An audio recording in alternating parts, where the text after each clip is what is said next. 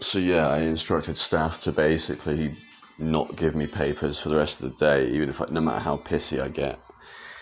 Um, so yeah, no papers, no no backing, and no, no lighting, no nothing. So I won't have that for the rest of the day. But the morning, I I I, I have to, well, I don't have to, but I kind of needed the morning one because otherwise I'm just waking up at stupid o'clock, craving a fag, because I know I can't have it. So I think tomorrow I should get a nice night's sleep, wake up around eight because I'll be craving that fag, and have that and then be normal for the rest of the day. That's the hope. If that doesn't work, I will have to abolish it straight away. That that cigarette, uh, that that morning one. But that morning one's the hardest one to get rid of, at least for me. So I need to do that. I'm doing this without patches, without gum, just flat. So it's harder.